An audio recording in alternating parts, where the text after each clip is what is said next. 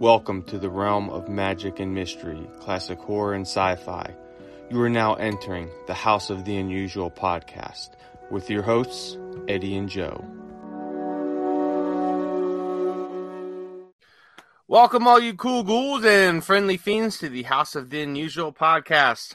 I'm your host, Joe Pavlansky, and with me, as always, is the maestro of mail order mysteries, Eddie Guevara. Thank you, thank you. Hi, thank you, Eddie. All right. Today we also got that uh that famous horror magician that we all know and love, Chuck Caputo. What's up, Chuck? All right.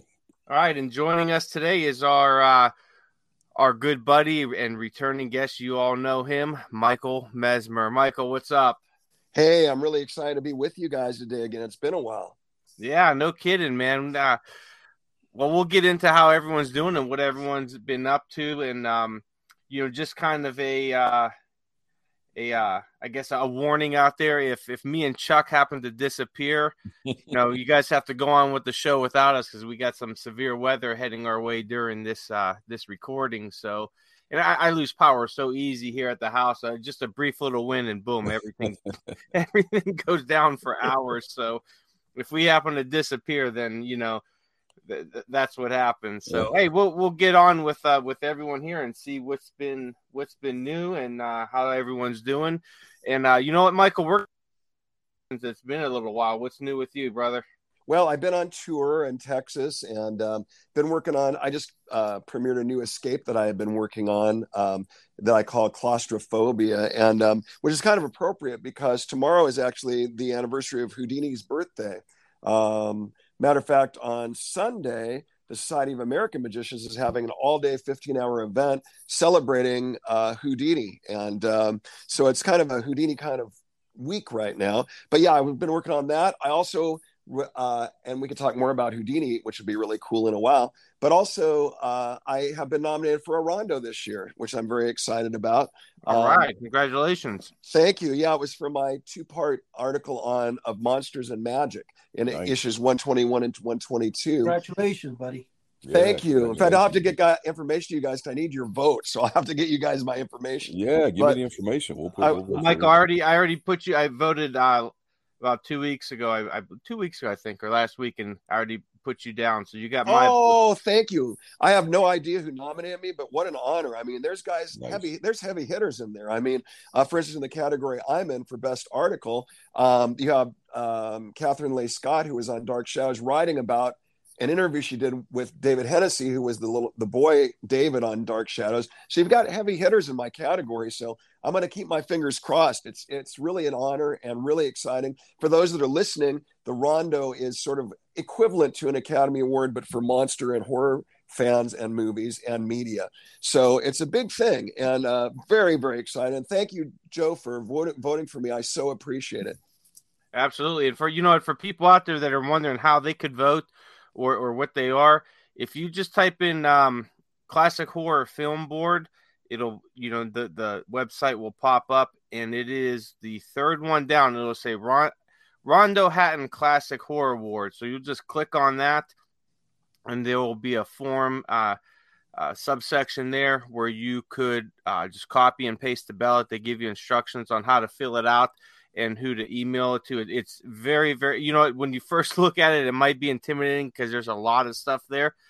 But what's nice is you don't have to vote for everything. You could pick and choose out of there what you want to vote for, and you could just copy and paste it right into an email and uh, send it off with your name, and your vote will be counted. So it's it's very easy, and it's on the uh, classic horror film board. No, yeah, and, I, and, and I'm oh yeah, and I'm so excited because it's rare. I think I I really truly I read a lot of I've been reading since Famous Monsters, Joe, as you have too, and all these. And I don't recall ever seeing an article that was as thorough or even had the topic of the magic in the monster movies and who provided it, who pre- who taught them, the actors, the whole thing. It's a 10,000 word article eh, combined. And uh, I even had, I went to Max Maven, who's a very famous mentalist at the castle, Magic Castle and around the world, but he's a historian on magic. So I even went to him to get additional information to pen the article. So it's, I think, the most extensive article on that subject, which is amazing, really, in the history of all the uh, monster magazines. Awesome, very good. Yeah, it was definitely. I remember reading a great, great, great article. A lot of information, and um, you know, if you guys haven't, you know, read the article yet, definitely find those issues. You could find them on mymoviemonsters.com, the back issues. And Mike, real quick, once again, what issue numbers were they? That's issue 121 and 122. Okay, awesome. Yeah, they definitely have all the, the back issues there. So make sure you guys pick it up and, and check out the article. So if you Definitely. want to read them, you know, if you want to read them before voting, you know, pick them up. They'll they'll ship to you uh, very quickly. I think voting ends. Is it April first? Something like the first week in April. Yeah. So yeah, definitely do it before April first. yeah, uh, Mike. If for some reason I don't have issue 122 is because uh, Joe failed to send me one. Oh, so blame him. You know. Well, for you, either any of you guys, if you if you message me for you guys only, I will send you a copy of my original manuscript if you'd like to read it. Oh, that yes, cool. yes, yes. Yeah. So just message me, okay? okay? Let me. That's fantastic. I send it to me if you got my email. Yeah, I'll, I'll, or I'll text message it to you the link because yeah. it's a we tra- transfer download. So I'll just send the link to you and you guys can download it. Okay. Okay. Awesome. Cool. Now, one thing I wanted to mention to you, Mike, uh, that article I did read. Uh, you know, I remember the first part, which is in the one magazine, and I remember trying to get to the second part, which I don't remember actually getting the magazine. Courtesy of somebody. but anyway, uh, the thing I just wanted to let you know is it was a fantastic article, man. I really. Oh, thank you. Well, it was it's a, a, labor of love, and I think that's why probably it got nominated because I really put my heart into that one. Awesome, yeah. very cool. Now, do you got any any upcoming articles, Mike, for Scary Monsters or any other magazines? Right now, I've been busy on my book. I think we talked a little bit about that last time, but I've submitted now the manuscript to the to the publishers. Uh, it's going to be coming out though. It won't come out till next year at this time, actually, because of their queue of all their books. But that's the Ghost Transfer, a Hypnotist Among the Spirits, and it's going to be about a seventy thousand word uh, book and it's about all my ghost adventures and ghost hunting and even about my grandpa when he was in the coal mines and mysterious things that happened to him before I was born. So it's going to be a really cool book, but we'll talk about that one down the line. Awesome. Yeah, I can't wait to read that. That that sounds really really cool, man. And yeah. Uh, yeah, hopefully yeah, definitely when that comes out we will we'll be talking a lot about it. So Cool. All right, awesome, man. It sounds like you you've been busy. So Chuck, what's what's been new with you? I'm sure you've still been busy with uh shows and all that. I know last time we talked, you said you were getting inundated with, you know, you know, shows because everything's starting to open up now. So still on, still doing the same thing. Yeah, very good. Yeah, you know, awesome. I've been doing a lot of shows. You know, I, have been I've been doing a lot of traveling and so forth. As a matter of fact, the shows start back up Saturday and Sunday.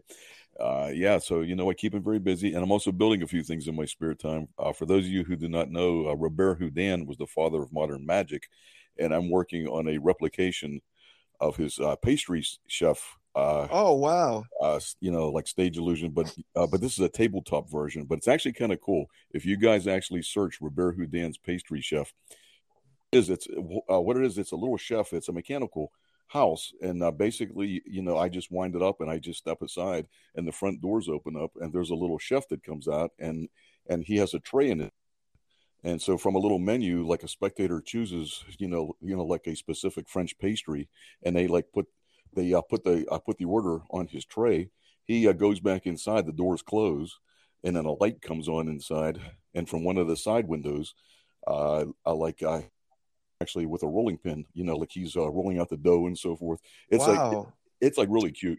And then the doors reopen, and then he comes out, uh, and and on the tray is is the selected pastry. So it's you know what, it's a very complex item, and I've been putting it off. Like I had it about half built for over a year, and I'm finally sitting down and I'm trying to get this thing built. Uh, so once I am done, I will I will put a, a, a video on. It'll probably take about another month at least because there's a lot of work and a lot of uh, design that goes into this. Wow, that's that sounds cool. Hey, Chuck, I got it. You know what? I don't think we we've discussed this before, or if anybody's asked you now because you build a lot and you're always you know making stuff from scratch and a lot of our, our magic kits that that we put right. out here you you have built from scratch. Now do you have a separate like room at your house where you you know or just have it dedicated to you know the stuff that you build with all your machines and equipment and all that? Yeah yeah down in my basement i up it. You know what? It's it's not as you know what? It's not as fancy as you may think. I mean i just have a little table saw a little a disc sander, a, a drill press, you know, a, a coping you know, like a vice grip type of thing. You know what? It's not as it's not as complex as you might think, but it gets the job done. And does it look uh does it look like a grandpa's uh, dungeon in the monster? Yeah, yeah, I guess we gotta, you know. then we're okay with that. Yeah. And I'm on, you gotta with... have all those all the spark. You know, when you're down there building it, you gotta have the spark going and you know the Jacob's ladder going and all that. And yeah, once right, in a while, yeah. you gotta look up to the ceiling and go, ah, it's alive. You know yes. What? you know what? The Jacob ladders are so cool. Speaking of that, I actually built one a couple years ago. Did you really? Yeah, that runs on battery you know what? Wow. You know, oh like, wow! Yeah, you know th- these are all usually made from a from a neon sign transformer and right. it's AC powered. But I built one that's out of battery and it's and it's a really cool man. You know, like the uh, the power will go up between the two rods, and it's actually powerful. You know, it's powerful enough where you can light a, a cigar. It's, it's wow. It's, it's on YouTube. If you check Chuck Caputo's Jacob's Ladder, you'll see. I'm gonna tell you what, Chuck. I, I need one of those. When I go to the cigar lounge and that would be cool. Someone says, "Hey, how are you gonna light your cigar?" And I sit down the Jacob's Ladder and I have it. yeah. And I got about I got about seven nine volt batteries wired wired in parallel. So that'll oh wow yeah. So that'll tell you the amount of voltage. That that'll burn the whole cigar in one shot. Yeah, really. yeah, really. One pump it, it'll be gone. Last? yeah, you can. Take... How long do the batteries last, Chuck? You know what? Not too long. Uh, maybe if you if you run it maybe for like five minutes and turn it off, like there's a little switch that I have on it. Uh-huh. It's almost uh, almost like a lever switch. Uh, if you if you run it for a while, maybe ten minutes, and if you turn it off and maybe put another ten minutes, you might get a half an hour out of it. That's how much it does. Uh, you know what? It actually burns a lot of juice, and the batteries do get a little bit warm and I actually put, uh, you know, what I actually wired uh, resistors in there to help. Oh know, wow! So the, the current, the current's kind of kind of limited, but yeah, you know, but it's still gonna it's still gonna burn a lot of energy. You know what I mean? But it's a it's a cool it's a cool neat thing. I always admire the Jacob's ladder. Oh yes, Frankenstein uh, movies and so forth. Does it but make this, any noise? Any like? Kind of, yeah, kind of. Does it? You know what? Check, oh, you know what? Check great. it out on YouTube. It'll it'll actually crack. Okay. It's, it's, all it's all battery operated, and my son's an electrician, so he helped he helped uh, make sure I did everything right, so it doesn't catch anything on fire. I always get his. I always get his second opinion when it comes to stuff like that. oh yeah. Are you marketing that? No, I just I just put one together myself. Okay. But, you know, you know what? Sometime in the future, you know what? If I do build one, I'll, I'll, you know, like an extra one, I'll definitely let you guys know. Well, the, by the, the way, I, I, I, ladder. I was going to tell you, I've been watching all the videos of the stuff you and, and Eddie are putting together. Boy, that's cool stuff. Oh well, thank you, thank you. Yeah, I really you know have enjoyed the videos. The videos are cool, and you know what's nice about those demonstrations is that any age can really perform them and enjoy doing them. Absolutely, absolutely. yeah. One one of the great one of the greatest marketing for Jacob's Ladder, if you ever do decide to make it, is you got Joe to light up his cigars, and the best part, since it burns the cigar in one shot, it limits cancer in people. you know, yeah, you got, you got to. Yeah, Joe, you'll make a fortune with it, Joe. Yeah, one puff and my cigar will be gone. I said, "What the heck?" yeah. yeah, look, I look cool while doing it, so that's all that matters. That's right. You you hey. should actually do one and light, and then we'll put it up in the website. Hey, I did watch. Uh, you know what? I did watch a classic movie. You know what? Since we're talking about old time stuff, uh, it was the original Phantom of the Opera from 1925. You know what? Like I actually sat down and watched the whole thing from front to end. Wow, what an awesome movie! That's I mean, one that, of my. I tell you, that's one of my all-time favorites. I probably watched that two or three times a oh year. Oh my goodness! What what a face, man! When that woman, you know, when the mask uh, the mask off of Lon Chaney. Oh my goodness, he really come up with a neat looking face that he distorted uh, to make that look on him. Wow, that was unbelievable. Well, and it was a painful makeup too for him. I mean, yeah, yeah, yeah. You know what? That's what I've been hearing that he uses fish line and all kinds of things to wrap around his face and and wow. wire wire around his nose and everything. And um, yeah, it was it was very painful. Lon, Lon was an amazing guy. I mean, the thing I loved about him was that if there was a call for a certain kind of like if uh, a producer was doing a film and the casting people were saying we're looking for pirates well he'd show up at the audition looking like a pirate. Isn't so yeah so that's how he got a lot of his early start in the business from vaudeville to going into film because he would literally make himself fit whatever the whatever the extras yeah. or the yeah. Boy, so, what a what a talent what a talented guy. And i tell you what i thought they did a really good you know a version you know what because i think they did a better version you know than even the modern ones because if you read the original book by christopher right. rowe i mean they actually they room with the mirrors in it, which you know is very seldom seen. Like in right the, in the more modern ones. I mean, it it was really neat. It is neat. Can that face compare um, to the one we have? One of our celebrities in one of our magic tricks called the Gathering. That's almost what it looks like too. yeah, yeah, wanna... I love the look on Joe. That's uh, that's pretty good. Anyway, Joe. Chuck, I got a question for you. That rolling pin you got there is it dual use for that little uh, rubber houdini? Uh, does it have dual use? No, it just it just it just fits in his hands, and there's a well, little servo that pulls oh, him down. That, that, that's a shame because uh, I was hoping you could work in a better version. You see, I have two things. I have one, it's a certain individual. I didn't get issue 122. Yeah. And there's another guy who puts things in the post, and then that certain individual finds it before anybody, and then he gets it all for free. So I kind of want to use it for both of them, if you know. I mean. Put it, put a little miniature of me in there, and it comes out all battered up. yeah, exactly.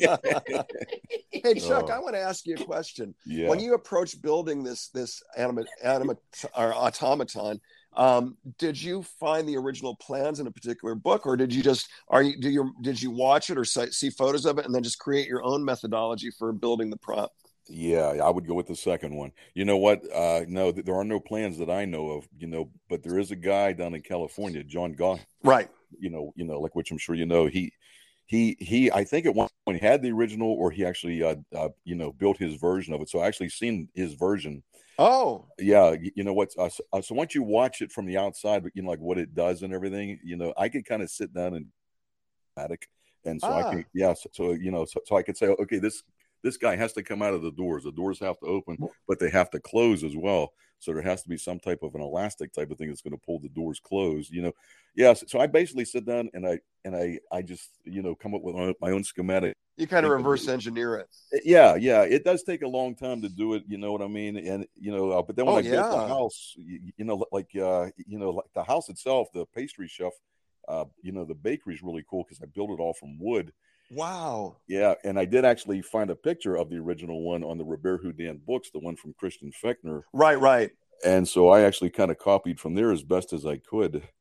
And so I said, actually, uh, you know, you know, cut out the pieces on my little saw and sanded it. Wow. And, it and everything. Yeah. So it, it looks pretty cool. I mean, I think it it turned out pretty good. You know what? Uh, you know, strangely enough, Michael, things like that. You know, like when I sit down and I, it kind of is almost like therapy to me. You know what? Sure. Kind of it's kind of relaxing. I don't how, know how long did it how long did it take to to build it? From well, conception well, to well, you know? well, the outside part like i said the actual box and everything probably uh, about three weeks and then i had the proper motors and the servo you know that were laying inside of it that i sure. untouched that was untouched here. I didn't play with it like i said for every year and i got it back out uh, about a week ago week and a half and i said you know what? I'm just going to quit making excuses and i'm going to sit down and try and finish this thing as best as i can you know so that's wow. So, so, that's pretty much what I've been doing for the last uh, week and a half. That is and, so cool. Yeah. Well, well, uh, what I was going to say, I'll add to what I was going to do. Uh, I know Joe, I kind of jumped you there from introducing me, I guess. uh, Ladies I and said, gentlemen, Eddie Guevara. Eddie, the whole thing is I was going to tell you I let me know about that miniature Joe to insert in there. I'll, I'll have it made professionally. You know, um, make sure has real big look, real big muscles and long flowing hair. And um, I was going to say it was kind of funny. I wanted to bring this up to you guys. I emailed already all you guys or, or text a, an image of a house. It's an old Victorian home uh, I'll tell you a little story about it. Was kind of interesting. We came, I came across yesterday. I was taking my wife over to a, a doctor's appointment, and I drove by um, what is Englewood Hospital in Englewood, New Jersey, and I noticed just up ahead, about a block and a half, there's an old Victorian house. This is like out of the 1800s, and it's been there for some time. I remember seeing it a while back, but I, I forgot all about it. And I I passed by and it looked like it was empty. So I said to my wife, I got to take a picture of this. I, I, need to see what the address, what's the deal with this property? Because it looked abandoned or something. Hmm. Perfect haunted house. So then I, I find out that the house was built in 1860 something and it's there and a couple of famous people have lived in it, but it was bought out by some synagogue and it was hmm. used uh, in in between to fill it with uh, audiences, not audiences, you know, with people from the you know, meetings, whatever they had. And um, after a while, I think the city declared the house dangerous, you know. So it, it, it said not to use it for anything. So it's just standing there. And now there is a group of people raising funds and they've raised 75,000. They need $150,000. They're going to lift it off off the property and move the entire house 2 miles down the road. Whoa. And they're going to replant it and I guess turn it into some type of museum and all that stuff. Isn't that cool? Well, the immediate thing that came into my mind because it looks kind of like the house when you go House of the Unusual, the original website I had that had the dark black house like that. Hmm. Yeah, it looks like that, and I feel like asking them, "Hey, I like to put you in my show. I like to try to get some funds raised and stuff. Oh. In exchange, I would like to take like pictures of the property and stuff to use it for props."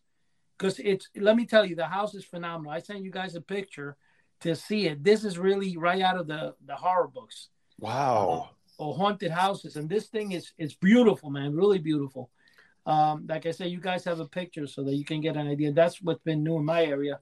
Also, um, Chuck, I thought it was funny. I just put up this week's uh, tomorrow's uh, Chuck, uh, not tomorrow, the day after Friday morning's Chuck's Corner. Mm-hmm. And I got back with by a copyright infringement. I was like, what the heck? And hmm. I'm looking, and you know what it is, Chuck? You know when you have that, it's the Oriental Magic video. Yeah. You have the music with the gong in the background. Oh yeah, yeah. That came up as copyrighted, so I had to change the music. You change the music, okay. To, to a, a, free, but that was interesting because I was like, "What the heck?" Isn't that something? Wow. Yeah, it, it's funny how you uh, YouTube automatically knew who wrote the song and all that stuff. What's amazing? Um, and it's something you just got off the air. But anyway, that's the other thing that was funny. And then the other thing is, oh boy, the more I think about it, it's, it's amazing uh, to see how much there, there is people out there, like, for example, the audiences and stuff that we could have. And I need to work on in getting the correct audience for our YouTube channel. Uh, as you have known, I was actually not aware of it, but we've been broadcasting on the podcast to people between the ages of 45 and 62. And that's 85% of our audience our YouTube channel has been uh, the ages of 35 to 42, which is technically not our audience. Hmm. Um, not for the novelties and monsters, because none of them would probably even know what monsters are. The, uh, the they, it, ha- it has been growing due to the fact that Mr. Chuck Caputo has been so nice and generous to put up all those Chuck's Corner, and it keeps getting a couple of hundred views every week, and that's due to the fact for the magic. Magic, of course, is through all the ages, from a very young age to old. Everybody mm-hmm. knows magic, not when it comes to classic monsters and collectible novelties. So that's something I need to to fix, you know, going forward, which I was kind of working on last night a little in running ads to generate, you know, the audience we're looking for. Mm-hmm. And then it will probably grow like crazy. But that's what I got to say, Joe. So go ahead, Joe, take the next step. All right. I tell you what, that that house looks really it looks cool. They it would be cool, I think, to turn it into you know a haunted house. You know that's something. Oh that my gosh! For, like, oh yeah, yeah, that would Halloween be cool. because that is that is really cool. It looks something almost like a Addams family or, mm-hmm. or monsters type house. Well, Joe, if you think about it, since I, I read in the online article that they're hoping people can help out and stuff, if I actually approach these people in person and say, hey, here's what I like to do, is it possible to use it as a back? I'll help you guys. I'll do uh because I know a couple of people that do fundraising. We'll do a GoFundMe type of thing for it. You know, provided that we not only get the credit, but we get the use of the unlimited thing for the property. Because I gotta be honest with you, it's gorgeous, man. if you pass right in front of it, I have another picture, but my wife kind of drew uh, drove pretty fast on it.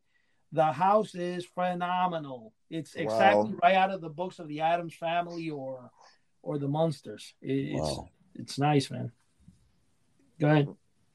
Yeah, that that's that's really cool. That would be that'd be interesting to to do something like that. So, but yeah, hey, uh, did you guys get a chance to check out on the forum the um some of the novelties that I've been I've been posting? That, you got the rolling pin, Joe? I mean, sorry, go ahead. Um, Chuck, go ahead.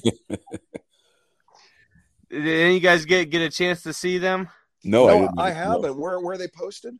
they're under if you go onto the forum they're under the um mail I believe call. it's the mail call yeah the mail call section i haven't seen them i'll have to take a look so what happened was our buddy todd he a couple weeks ago he bought a uh, I guess he bought a, a, a lot of uh, mail order items because they had a sea. They came with a sea monkeys. I think it was a sea monkeys item that he wow. he really wanted.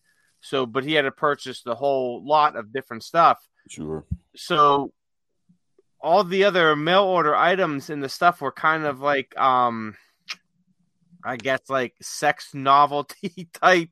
Oh wow! the, the 50s and 60s. So I I was going through it and I was just I was cracking up so much just going through a few few of these things. I, I mean they're absolutely hilarious. So I said I you know I said I'm gonna post every now and then uh, two items on the forum site. You know you, you never know when. Kind of like you know when you would order the mail order items you didn't know when it was come when you know yeah. how long so i wanted to do it something like that you don't know when i'm going to post them on there oh i'll check that out oh, yeah cool. well here's the best part mr todd put a, an article there in the morning, uh, and that's why I need the rolling pin. And he's giving away whatever it is in the box. And so happens Mr. Joe happened to be in the forum before anybody else. Yeah. And, and guess who got him? So you know uh, the envy and the ooh, I said, wow, man. yeah, I just happened to yeah, I actually just happened to log on to the forum. I think it was two minutes after he posted it. Right. So if I had a rolling pin or you know whatever, take care of that matter for the future. Uh, So here's just a description of, of a few of the items that are that are posted. So if you uh, you got kids out there under the age of 18, you might want them to uh, put the earmuffs. uh oh. Uh oh. But so the first the first two I put up. The first one is uh how it's it's just a yellow box and it says how do you measure up? And then on the inside it says official pecker checker. And it has all these holes in it with you know big oh daddy the freezer uh. the japanese one killed me joe. That yeah there's a, the the lady figure made in japan and it's like an oval. Then there's the the teaser which is really small. And then there's another box and it's it, you know just says happy birthday and all that on it with some candles and you open it up and it's a, a pile of fake poop.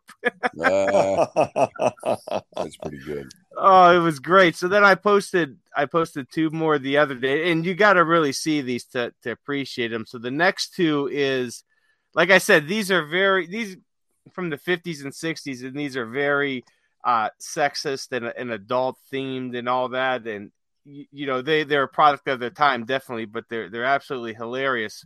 So the next one is bikini for men and it's this you know 50 year old fat guy on the cover with this smirk on his face and two women oogling at him with bikinis in the background and you open the bikini and it's this thin material and it's in the shape of the testicles and penis to put it in for lack of a better term on on you know how to describe it. And then it has all these you know it says hawaii on it nassau atlantic city. Uh. so it is a uh, it's a bikini for men. And then I, the... i'm blushing right here listening to this. Don't forget this is all from todd. So this is all yeah todd that's right. Blame todd the guy the guy who writes uh i can't say the words all over his instructions. Yeah and then he I tries to about say that it's a different time, you know. I love the art. You know what, Joe? The artwork on on the covers are so cool, man. I always oh like, yeah. Oh, yeah, fantastic. Like I said, I, I was I was dying, just I was dying looking at these. Even oh, the artwork on the front, like this next one, the electric gum massager, and it's got a picture of you know this fifty year old guy with you know no hair, and he's got a bow tie on, and he's he's got this big, huge smile on his face, and this girl pressing him into his, her chest, and this other girl looking on and with a smile. And I'm thinking, okay, what what the heck, what the heck could this be? You know, electric gum massager. I could I could only imagine. You can only imagine. So I open it up, and it is a, it's a small pair of there's they're supposed to be breasts, but they look they look weird. I, I I don't. I guess that's what they're supposed to be breasts that you plug in, and they just kind of like vibrate. So they're they are the gum massage. Oh my gosh, uh, Joe! One thing I wanted to mention with all that, a lot of people are not aware, but I know that Tom, Tom, I mean Mister Doctor Saab there, would be crazy about most of those items were either made by Fishlove or they were made by uh, Franco American Novelty Company. Yeah, yeah, Franco especially, and and one of the the probably Mike and, and Chuck will remember even more. There were three other ones. I don't know if uh, if Joe, if, you know, Todd sent you those among the crowd, but one was called the French birth control, and it shows a guy like a Frenchman in the front cover, kind of holding his mouth, and then when you open it up, it has a guillotine. oh, oh wow! I think, I, remember the, seeing that pecker, one years you know? ago. Yeah, guillotine for the pecker, and then there's one that says Polish pistol, and it's basically a pistol, and the barrel is pointed backwards. It's backwards. I remember that. Oh yep. yeah, yeah. And then the the funniest one too that a lot of people. It's got to be from the time zone. People that are hillbillies and stuff.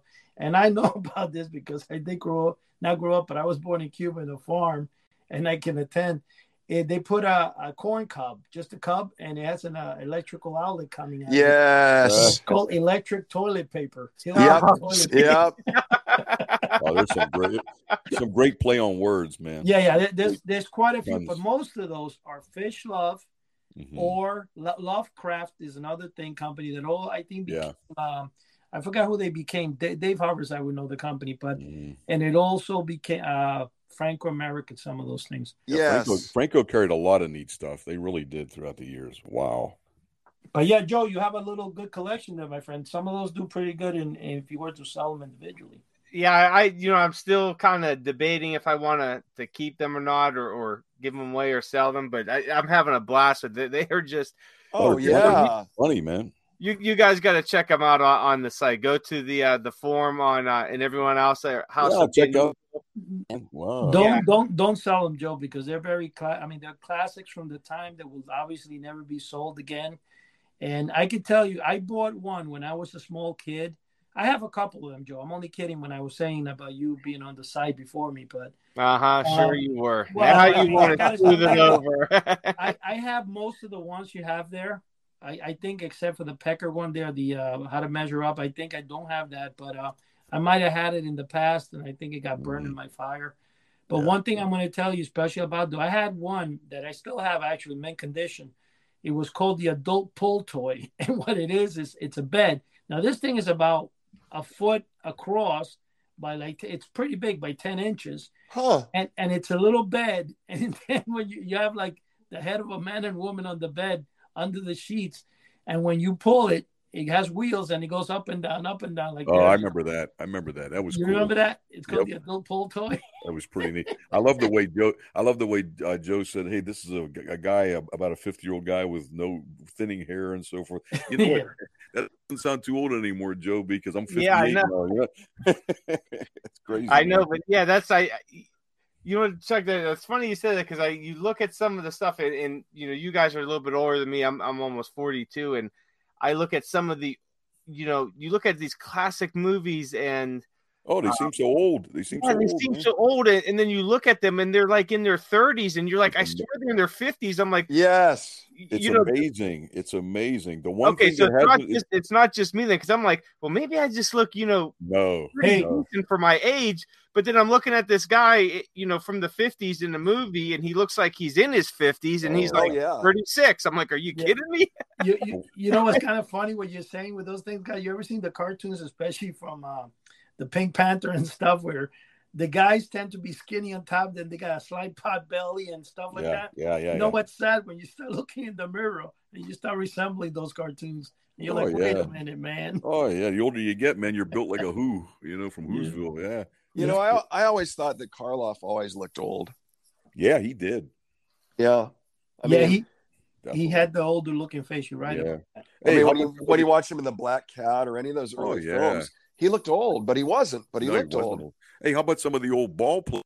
And for, you know the old time. Oh yeah. My goodness, you, you, know what? I'm out here in Pittsburgh, and I think Smokey Burgess, if I'm not mistaken, he was a catcher for the Pittsburgh Pirates. Yeah, you know, was. I mean, he, he, had a big gob of chew in his mouth and everything. He looked about he looked about 50. He was like 24 years old. I know it. Unbelievable. You, you know who's a good one for that too? Uh, Babe Ruth.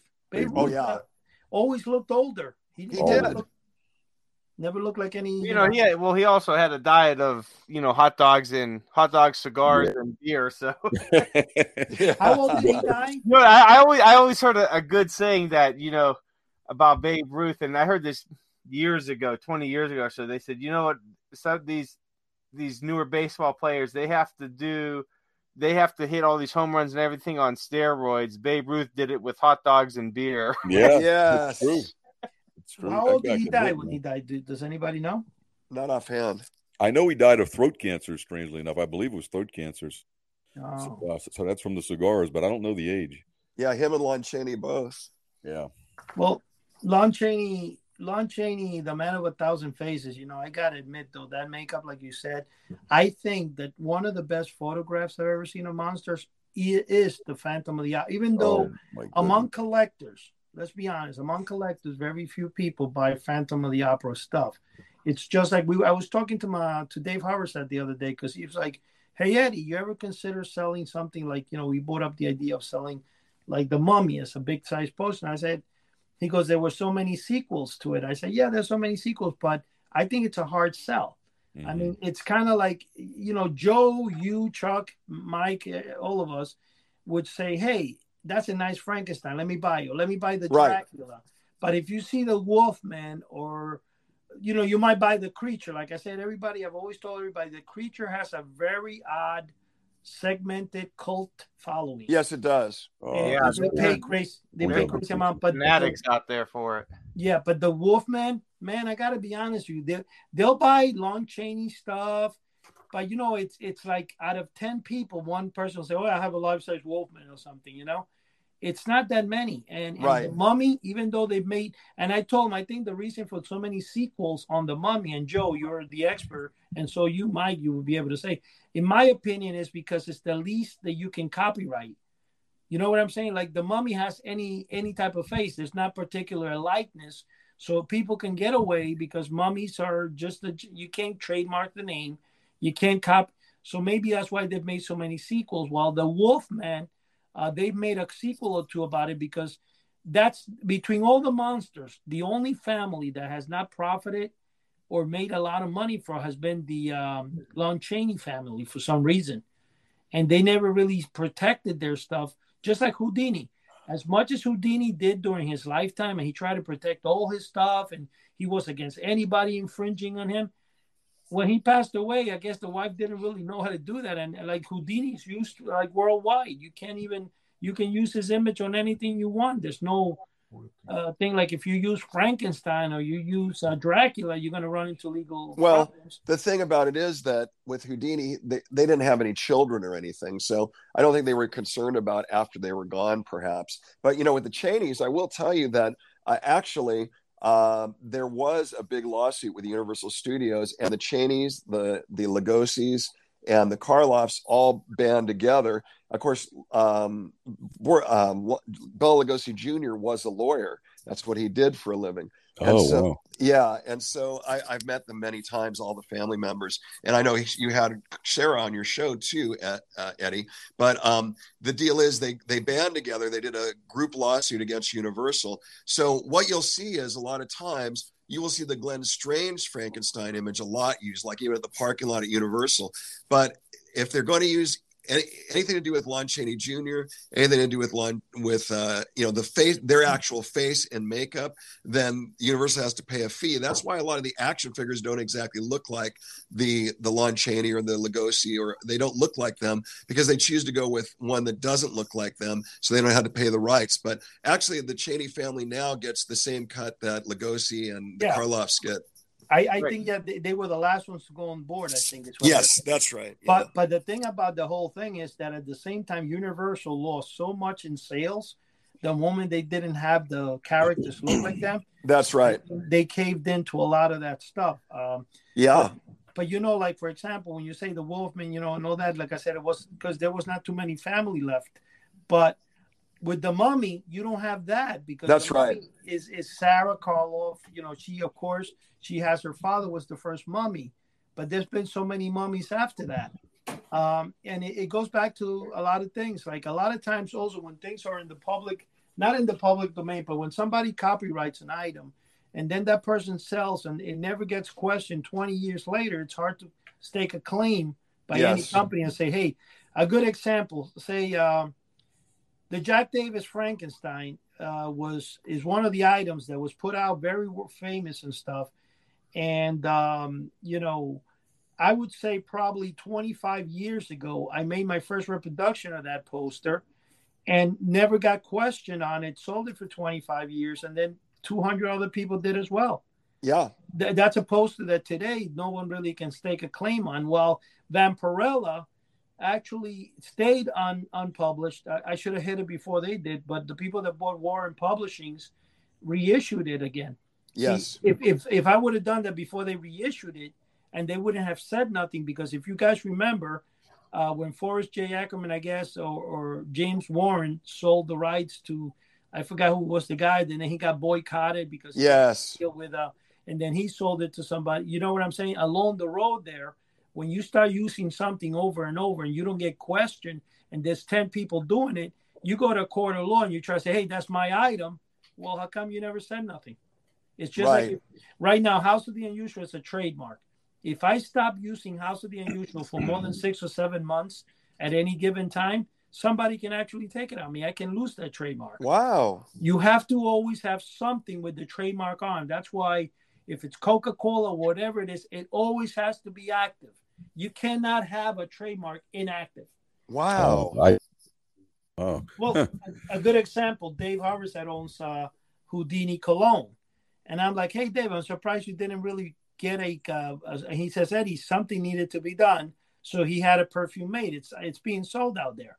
But the point is that you always have to have something to back up your trademark. I the, see. The cologne that makes women disappear. Yeah, there you go. no, it's actually puts women in bondage. Yeah, like forever. Hey Eddie, you know you were you were talking about the uh, you know werewolves and all that, and I just happened, and you know thanks to our, our good buddy Todd, you know who posted on the forum the uh, Adventures of Superman number 487. uh. So if all you you boys and girls have your your comics handy out there, grab this issue and it's you know it, it definitely tugs at my heartstrings because I love Christmas covers in, in, on comic books. Oh yeah. And, and, this one is with um you know this mean looking Santa on the front and Superman standing behind him with the uh, uh, Santa cap on. But I tell you what's really cool about this issue, and you know Eddie, I'll, I'll let you discuss the uh, what's what's in this issue that we're we're kind of oogling and ogling over. Uh, Stupid Man comics. the Adventures of Superman. What do we have in this issue? That oh, the Adventures of oh, I thought you said stupid. I, I swear I, I heard stupid. I go wow. I'm trying to think what that's. uh If you're trying to say, I know Ski came across an ad from the old Fun Factory. Was and, that here? Uh, was it? Oh, that was Todd.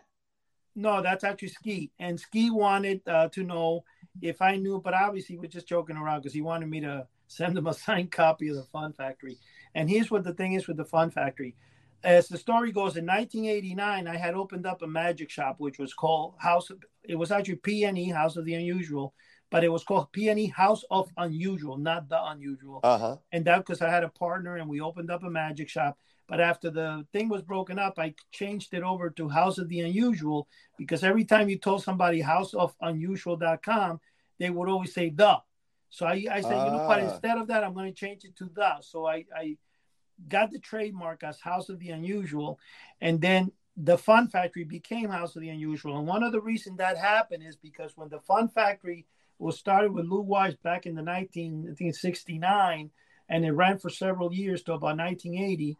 Um, it went as it was going belly up later on. There was like an auction sale, and the guy who owned the Fun House uh, which is that famous ad that sold $1 million in US banknotes for 50 cents. Oh, and it yeah. was out of Newark, New Jersey, and it was called the Fun House. That owner was Jack Abuhoff. He had actually purchased the rights to the Fun Factory, at which case he contacted me and Lou after the ad came out in uh, in that particular article of Superman or in DC Comics. I believe was the year 92, 93. Yeah, uh, 92. It was supposed to be the February issue, but it went on sale in mid December. And what happened is, uh, with what was it, 92? You said, Joe? Yeah, it's marked February 92, but like you okay. said, you know, they're always a few months ahead. Right. So yeah, yeah. It was, December, so yeah. Yeah, it came out like December 91 into 92, give or take. And what happened with that is Jack contacted us and said, hey, you know, you guys kind of are using Fun Factory, blah, blah, blah, blah, blah. So he was asking, "Can you give him?" So we said, "No, we're not going to do that." So I decided to change it over to House of the Unusual. Uh, in which case, of course, Jack Abuhoff and every mail order legend has passed away except for Lou and, and Craig. And and that basically why the and you know the fact that I already had House of Unusual, uh, it didn't I mean work fine by changing it to House of the Unusual, and that's the story of the Fun Factory. And then the last one good thing that a lot of people don't know is the first company that ever ran a, in a comic book ad, and I think I've mentioned this before in previous shows, is was the Johnson Smith Company back in 1928 or 38 when they appeared in Action Comics, the first Superman. The ad in the back was the Johnson Smith Company. The Fun Factory was the last company to ever run a novelty ad in comic books. And you know, you can look at the, you can go actually Google this, and you will find out the last ad you will ever find in a comic book that dealt with novelties was actually 10 years after because it, it, ran in 92 and the last one prior to that was 84 or 85 wow. So i ha- i can say that and like i said i can challenge anybody they can uh, you know prove me wrong but the last ad and i was told by bernie slotnick who had been working in dc comics as their ad guy for gosh probably 40 50 years. And his daughter his daughter actually niece was the one that did um uh Rich not Richie, what do you call it? the Archies? And oh wow. Yeah, her name was I think Susan Burkitz or something. She made a lot of appearances in the Howard Stern shows, and he would call her Susan Berserkowitz. That was actually the need to Bernie Scott. But the, the point I'm trying to say now, I'm not saying um, I, I know that his niece was the one in, in Archie because I spoke to her when I was trying to run a full page ad in Archie's because uh, Archie comics are the only comic books I think between 19 80 and 1984, you will only see the digest in supermarkets. Right. Oh, you yeah. not find a comic book anywhere. No, I remember that. Uh, yep. Yeah, that was a time that I tell people they weren't. I know they were still being sold. I don't know where. Maybe in, in, in stores like Starlog and stuff like that in New York City. They've been around forever, but it wasn't sold in your local comic book store, or there were no comic book stores between that time. And then, of course, wrestling magazines came around. Then there was a big surge of comic book um, all over the places and stores opening up and the VHSs and but the thing is that there was a, a lack now that ad the one that I ran there you guys will notice that it has all the classics and one was the seven foot uh, uh, ghost and by the way the person that put together that ad was uh, Bob Levy. Now, Bob Levy from Filer and Levy in New York City was an advertising agency. The guy's now passed quite a few years ago. Uh, he passed around the same time as Bob from Franco American Novelties. Uh, the owner passed away around the same year or so. And what happened is that that guy and Lou, prior to meeting Lou, he's the guy who started the um, American Circle Corp. And that's the other famous mail order ad from the comic books in the 70s. Oh, I remember. Yeah. House, oh, I definitely. I, yeah. Yeah, you had, right. You had them, House. Yeah. Well, you had a couple, uh, Chuck. You had Gandalf products. You had L Bar, which were right. a little in the early 60s, mid 60s. And then you had Johnson Smith, which was always around. Honor House mm. became popular in the 70s. Yeah. And you had American Circle Corp. And they yeah. basically pro- proliferated all the comic books. They were in every one of them. And if you look at Fun Factory, when Fun Factory came in and in that time as well, you'll notice a lot of the artwork are similar between Fun Factory and American Circle huh. because it was actually ran by the same person. Oh. Which was oh. yes, Lou Weiss owned the Fun Factory, and American Circle was owned by another guy who later moved down to Florida and started a hotel business. But the the guy who did all the ads for it was the same Bob Levy. Ah. And he had a partner uh, named Sven. Is like he was a French guy, not Fend, but Sven. Sven, uh, yeah. Nice person. I met them in person. Uh, oh. Thanks to Lou Weiss. He took me there. I was in a couple of meetings with them. Phenomenal people. And that's where I got my original American Circle Corp. I, I started looking through oh, it. Yeah. Hey, those original ads were those original ads were great. I remember I, I placed my first order. Oh, I was I think I mentioned this in a prior podcast. I was five years old, in 1969. Wow. I bought, yeah, I bought the seven foot ghost. I bought the uh, uh, the color changing handkerchief, a ball vase, and a few other things. It came to like maybe four dollars or something. It was, and I tell you what, I was so excited, man. I couldn't wait to get that stuff. Uh, oh yeah, hey guys, I, I want to uh, step in here real quick because we got about ten minutes, and I, I want to make sure that we we get at least a little bit of this covered. Like Mike said in the beginning, is is that uh, tomorrow, March 24th, is the anniversary of Harry Houdini's oh, uh, yeah. uh, birthday. So this podcast, which is really cool, actually be coming out on the uh, the 24th. So I want to make sure we spend uh, a few yeah. minutes here talking about uh, Houdini. And you know what, Mike, I'm going to turn it over to you and whatever you want to uh, discuss about uh, Houdini for his his birthday. We got about eight minutes or so until we start wrapping it up. So the uh, the floor is yours. Oh well, um, I have always always loved Houdini, uh, and there's many reasons. I mean, one of the great things about Houdini that a lot of people don't realize is that uh, you know he was born uh, in a poor immigrant family, and yet he became the greatest star, in, arguably in show business history. You have to think about this. Houdini died October 31st, 1926, almost 100 years ago, and yet people still know his name just as if it was Christina Aguilera or if it was one of the current stars. They know yeah. him. Yeah, you, you know, know it, I what what's funny is because I was just thinking that when when I was young and like I said, I wasn't into magic, and the people I hung out with weren't into magic. But if you did anything where you would you know, screw around with your friends, making something disappear. You're, oh, I'm Harry Houdini. I'm Houdini. Everybody right. knew Houdini, even if you weren't a fan of magic or even if you never seen him read a book, you knew who Houdini was. He was a well, household name. That's right, and and even the littlest kid will raise their hand to this day. Um, and the great thing about Houdini, in addition to becoming such a success, even though he's from a poor immigrant family, which is a story in itself, is that he did a lot of things nobody else ever would even dream of doing or, or, attempt to do. But you know, he's the first person to fly a plane over Australia, like the Wright brothers had done in America. Um, wow. He set, set, a record with that. He also, of course, was a movie star as well.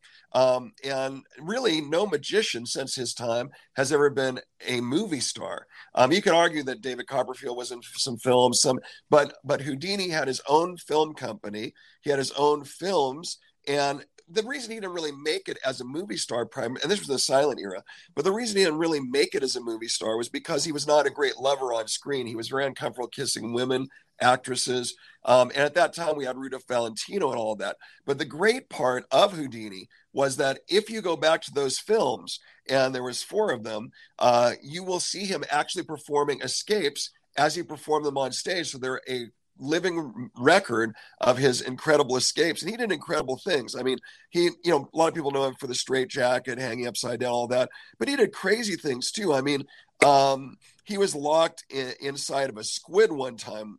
I mean he, was, he did things that were insane you know? Um, and he was very good on screen. It just he wasn't a lover on screen. And that's what people went flocked to see in those days. Yeah that's what they wanted. Yeah but every all of his escapes were legit on those films um, and if you want to really see what he actually could do, well, that was the way to do it. And of course, there's so much misunderstandings about how he passed away because um, a mm-hmm. lot of people think he died in this water torture, or like with the, the Tony Curtis movie, which we all that's our favorite probably. Right. But you know, they showed him bumping into a illusion backstage and you know his appendix getting damaged from that. But really, what happened was he was up in Canada and he was um, on tour and he did a um, he he had this challenge where anybody could punch him in the stomach and he could take any punch. Mm-hmm. Well, there was some college kids that came back to interview him. He was just sitting on the couch reading a newspaper. They asked him about that, and he didn't know that the kid was going to punch him immediately, and he punched him when he wasn't reg- ready, and then boom, he got he you know he got really injured and he was in the hospital for like 10 days before he died on october of, mm-hmm. of 1926 but there's another side of that too in that a lot of people believe he had been warring on the spiritualists and warring on them trying because he was so upset trying to reach his mother and he exposed so many of these spiritualists that were not real. And he even went to washington d.c and before congress and demonstrated methodology that these spiritualists used. And so there was a there's a theory that it might have been a spiritualist that sent you know wanted him dead and sent a, someone in there to do this to him. So there's that too But um, a lot of mystery to Houdini right now. Some of the latest things that have come up is that he may have been a spy for America during the war, um, and that he actually, when he toured over to Germany and other countries, he was doing some undercover spy work for our country. So there's a lot of interesting information. It's all coming out. There's books about it. Some of it may be authentic, some not. But the point is, his myth or his legend, his mythic legend, is bigger than ever today, almost 100 years later. Absolutely. I tell I you what, Michael. Uh, the one thing I really liked is what you mentioned. You know, is is uh, in his later years, uh, you know, like a few years before his death, he did come down on the fraudulent spiritualist, which you know there was some there was some crazy stuff going. If you if you read the book by Julian Proskauer, Spook Crooks, I mean, it'll give you some examples. I mean, oh my goodness, the stuff that, that was know, done was unreal, man. You know, one thing that you guys also, I mean, I know you guys mentioned, I think Mike mentioned before, Houdini eh, when he did those films. One is called the Master of uh, what is it, uh, Michael? Master of. Uh, well, there's the Master Mystery, if that's okay, what you're referring the to. Master Mystery had a robot appear. That was the first time any type of automaton or robot made it to the major motion picture. Mm-hmm, mm-hmm. So back in 1912, I think it was, it was a Spanish newspaper that actually had a model kit that you could make and put together. Now, the last known copy of this sold at, I think, Sotheby's or some type of auction house for either seven thousand or seven hundred dollars. I don't remember. But the good news is, especially now since Houdini's anniversary and stuff, is that between me and Dave Harborside, we've been talking about this and stuff, and I got somebody to redraw those original plans. Nice. Uh, so we're going to be coming out with a set of plans that you'll be able to put together that same wow. Houdini robot. That's yeah, that that predates actually Houdini because his film was in 1919, so it somewhat predates it, but that was what they based it off of, no doubt. Mm-hmm, mm-hmm. Um, and you know what was there's a lot of controversy about that too, Eddie, because the robot, which was the first robot ever seen on film, um, was actually at the end. It turned out that there was a human in it that was, uh, you know, in a robot outfit. But mm-hmm. for me, that image of the robot was always what I thought was a robot. You know, most of us didn't see the silent film when we were little because it wasn't available. Now it's available. You can see it on, um, for instance, on YouTube. But mm-hmm. um, but to all of us, that was a robot. So it, with experts in the sci-fi world, they're saying, well, that wasn't the legitimate first robot in a film, but yet it really because it was a human in it. But in reality, to all of us, that was a robot, and that's Absolutely. why we thought of robots. That, that, yeah. You know, if you you look at those films, and they're they're all ro- all those robots had had a person no, that's what I'm inside of it. So I, I would think that you would have to go with what you know it actually is. Yeah, it's portrayed a, as a robot. So I would think that you would have to say yeah, it could because like you said, Mike, you know the the kids and everyone they thought that was a, a robot. Oh yeah. You know, you look at the the you know the future serials in the 20s and 30s when they had robots it was still guys in suits so it wasn't an actual robot per se. It was a person in a suit just because they were outed in the movie as being a person in the suit, you know, for the plot line or whatnot, doesn't make it, you know, less of a robot. Well, yeah, and, that, and it, it, wasn't until the last chapter of that serial that they actually exposed that. So depending on what you saw, but yeah, it kind of was the mold, the you know, the, the image of robot forever. Right. That's exactly what I meant to say. And you know what, Mike? Now that you said about the date on that is very interesting because I believe, unless I'm wrong, that the article might have been dated, but I, if you look it up, and it's called, um, it's actually in Spanish because it's written in Spanish, oh. and I think it's called Houdini versus the Tin Man or Houdini versus the um, what the heck is it called? My gosh, I forgot right now. But it, I think I'm almost positive, unless you know, I could be wrong now that you, you said the date. It might be one, but I, I, it's based on that. It is the robot from the movie. Um, now you're going to make me do some research on this. Um, Joe, you got a computer? Why don't you do some research? Well, while, while, you're checking that out, we're going to wrap it up here because we're down to a little bit less than than two minutes. I want to thank all of our guests for tonight for coming on, and a huge thank you to all of our listeners out there for spending some time with us and listen to us ramble about you know our, our passions and our love and all that. Because that's what we do pretty much every week. That's that's all this is unscripted and it's just a, uh, a nice conversation. So you know you could find this on your favorite uh, podcast platform. Definitely you know subscribe to us. Uh, give us a good review if you so choose if you're enjoying it. Also head over to our youtube page. Just type in house of the unusual. It'll pop up. Subscribe to our channel. Um, hit the notif- notification button, leave some comments. Uh, Eddie and Chuck are always putting up some great videos up there, and they're not long. You know, they're fairly short, and they are an, absolute blast. Definitely check them out. Also, our flagship site, houseoftheunusual.com. We have a forum site there.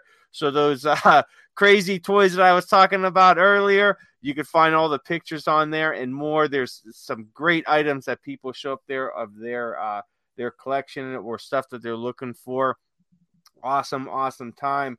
So uh, once again, I want to thank everybody out there for joining us. We are here every week, so make sure you find us every week. And like we did, just got done discussing, you know, uh, this will be coming out either late tonight or on the 24th. So a happy birthday to Harry Houdini because in some way or another, whether you know it or not, he's touched all of us uh, in our lives or, or influenced yep. us in one way or another. So definitely a huge happy birthday to him and a thank you for all that he he did throughout his life and his career. So gentlemen, that's all I got. So thank you all for joining us and good night. All right, good night. God bless. bless everybody. And guys, I sent both of you guys a link of to what the robot thing looks like. Cool. Um, talk to you soon. Okay. Okay. Thank thanks. Bye bye.